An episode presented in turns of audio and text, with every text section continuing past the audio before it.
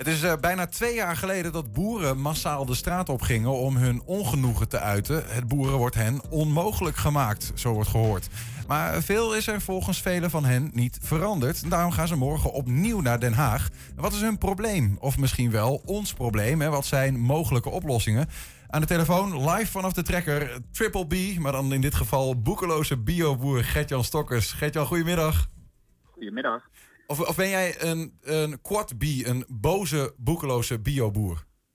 Nou, dat, dat boos, dat valt op zich nog wel mee hoor. Eerder uh, soms wat teleurgesteld. Toch wel? Ja, ja, ja, ja uh, teleurgesteld. Met name kijken uh, dat alles vrij makkelijk en snel altijd op de landbouw wordt afgeschoven. En niet alleen op de biologische landbouw, want dat is vanochtend stond dat ook groot in de krant. Dat zelfs de biokoe het stikstofprobleem niet ging redden. Maar nee, de landbouw in zijn geheel is toch wel vaak een makkelijke prooi om het een en ander op af te schuiven. Ja. Want even om dat wat te kaderen, waar heb je het dan over? Wat zijn de grootste ja, problemen van, van boeren in deze tijd? Waarom morgen opnieuw de weg naar Den Haag wordt gemaakt? Nou ja, op het moment is het heel uh, hot item is het stikstofprobleem. Uh, uh, er zijn Europese regels waar alle Europese landen aan moeten voldoen. En dat gaat met name om de stikstofuitstoot en de stikstof die uitgestoten wordt. dat gebeurt onder andere door de landbouw, maar ook een heel groot deel door het verkeer, de luchtvaart en de industrie. Ja. Uh, die slaat neer op de natuur. En dat heeft gevolgen uh, voor de natuurontwikkeling. Nou hebben ze daar, uh, ze doen daar natuurlijk constante monitoring en ze meren van allerlei waarden. Mm -hmm. En nou ja, je ziet dus dat Nederland is een relatief klein land waar veel landbouw is. Er zijn relatief veel boeren. Um, uh, en veel dieren in dit land. En daardoor is de, uh, de verhouding een beetje scheef. Uh, als je vergelijkt met een land waar dus veel meer grond is. Ja. In Nederland wordt er relatief intensief geboerd. Dus veel dieren op een kleine ruimte. Dan lijkt die stikstofwaarde heel erg hoog. En daardoor uh, uh, wordt er nu gezegd van uh, jongens, de stikstofuitstoot die moet omlaag. En hoe gaan we dat bereiken? Ja. ze kijken gewoon. Maar lijkt die stikstofwaarde hoog, Gert-Jan, of, of, of is het De stikstofwaarde is, die is hoog. Maar het, het grappige is dan wel weer, het grappige of hetgene, en daar ben ik dan wel wat teleurgesteld in. er worden metingen gedaan, die stikstofwaarde is hoog. Door de hele corona gebeuren de laatste jaar, anderhalf jaar, heeft de luchtvaart zo'n beetje helemaal op zijn gat gelegen. En de metingen boven Nederland zijn nog nooit zo goed geweest. De lucht is eigenlijk nog nooit zo vrij geweest Aha. van stikstof. Mogelijk heeft de luchtvaart een grotere vinger in de pap dan uh, wordt gedacht.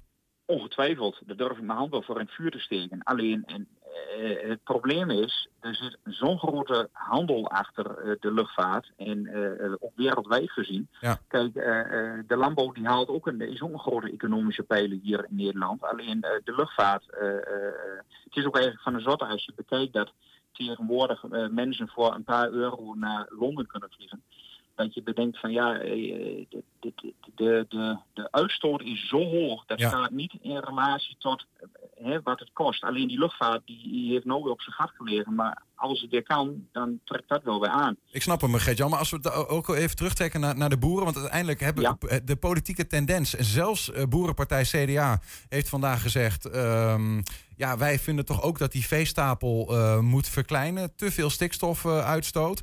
Dus uh, ja, het, het, lijkt toch een beetje erop uit te gaan... dat daar in ieder geval maatregelen worden genomen. Wat, ja. wat doet dat uiteindelijk met het boerenbedrijf in Nederland? Is het, nog, is het nog mogelijk om te boeren in Nederland?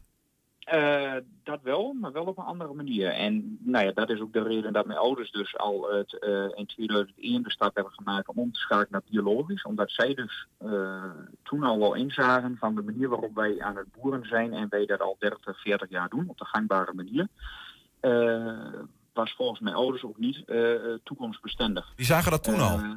Ja, nou ja, dat, dat, dat, was een gevoel wat ze hadden. En uh, uh, kijk, biologisch, uh, je hebt meer grond nodig, je hebt meer grond onder je bedrijf, je bent extensiever aan het boeren, maar je uitstoot is ook compleet anders. Hoe komt dat? Ehm, maar je ziet dus bedrijven de laatste jaren, en dat is ook gewoon een probleem, niet alleen in Nederland, maar wereldwijd, maar wat in Nederland ook speelt.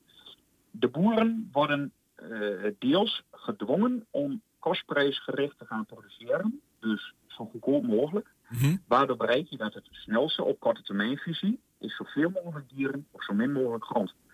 En daarin krijg je dus het probleem dat je dus heel veel vee hebt, veel mest, wat je hier niet kunt gebruiken. En die uitstoot gaat omhoog. Alleen die boeren hebben wel een bepaalde financiële verplichting aangegaan met hun bank of financieren. Ja, en, en dat moet wel maandelijks betaald worden. Kijk, en als ja, bedrijven wordt gezegd van jongens, doe de helft van de veestapel maar weg. Dan is halve inkomen weg.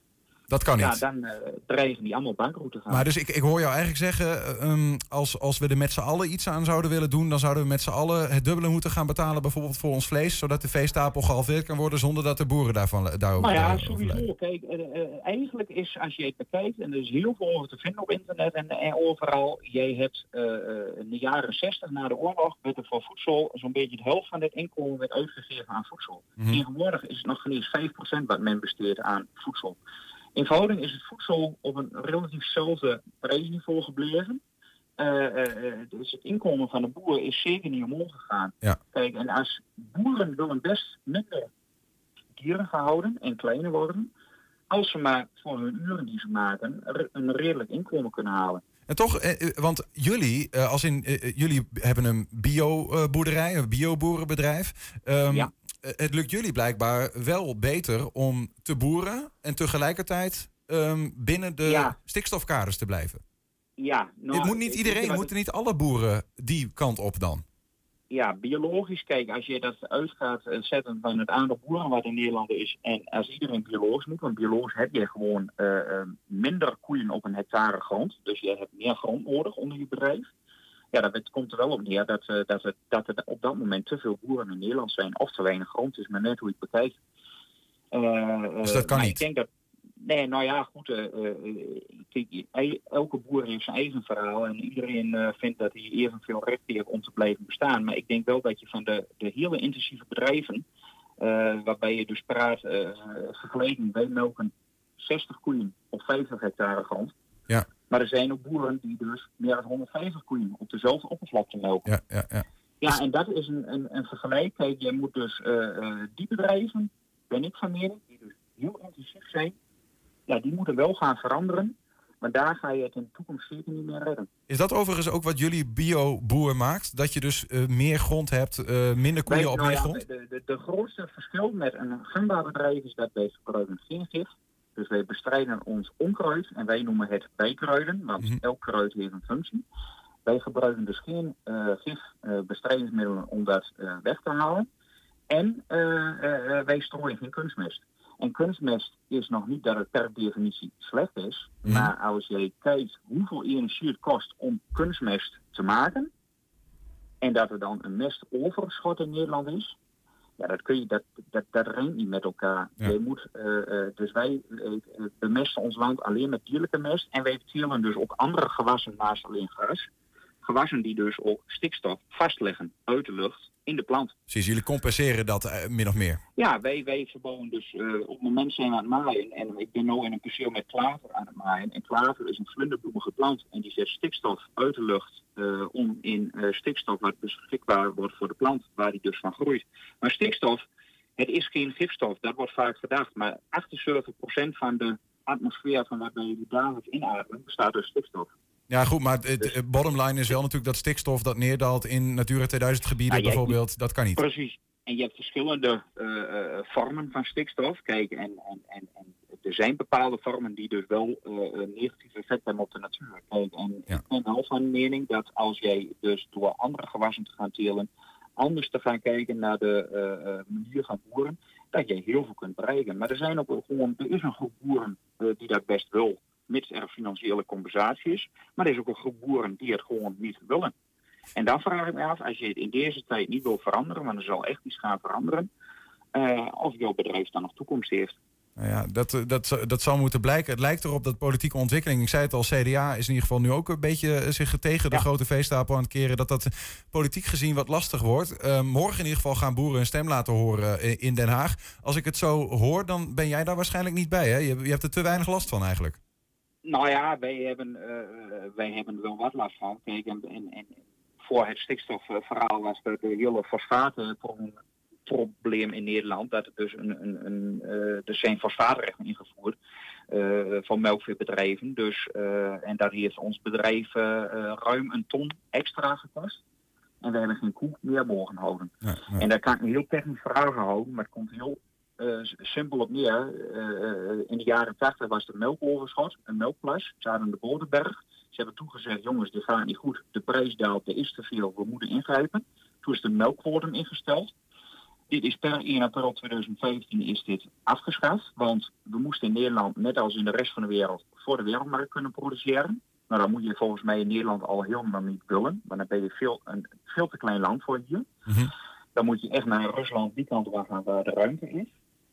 Nou, op een gegeven moment, drie maanden later, bleek dus dat in Nederland in één keer weer veel te veel melk kwam. Omdat boeren allemaal geïnvesteerd hadden in grotere nieuwe stallen. Deels gedwongen door investeerders, door banken. die zeiden, je kunt pas een financiering krijgen als jij niet 10 koeien meer houdt, maar 60 koeien extra. Uh, boeren hebben dat gedaan. Er kwam te veel melk. En ze hebben in september 2015 met terugwerkende kracht uh, uh, juli 2015 als genomen. Het aantal dieren wat je op dat moment had, is jouw jouw nulmeting zeg maar, voor jouw bedrijf. Zoveel rechten krijg je om dieren te houden. Nou, dat pakte bij ons bedrijf. We hebben net bij koeien naar de slag gedaan.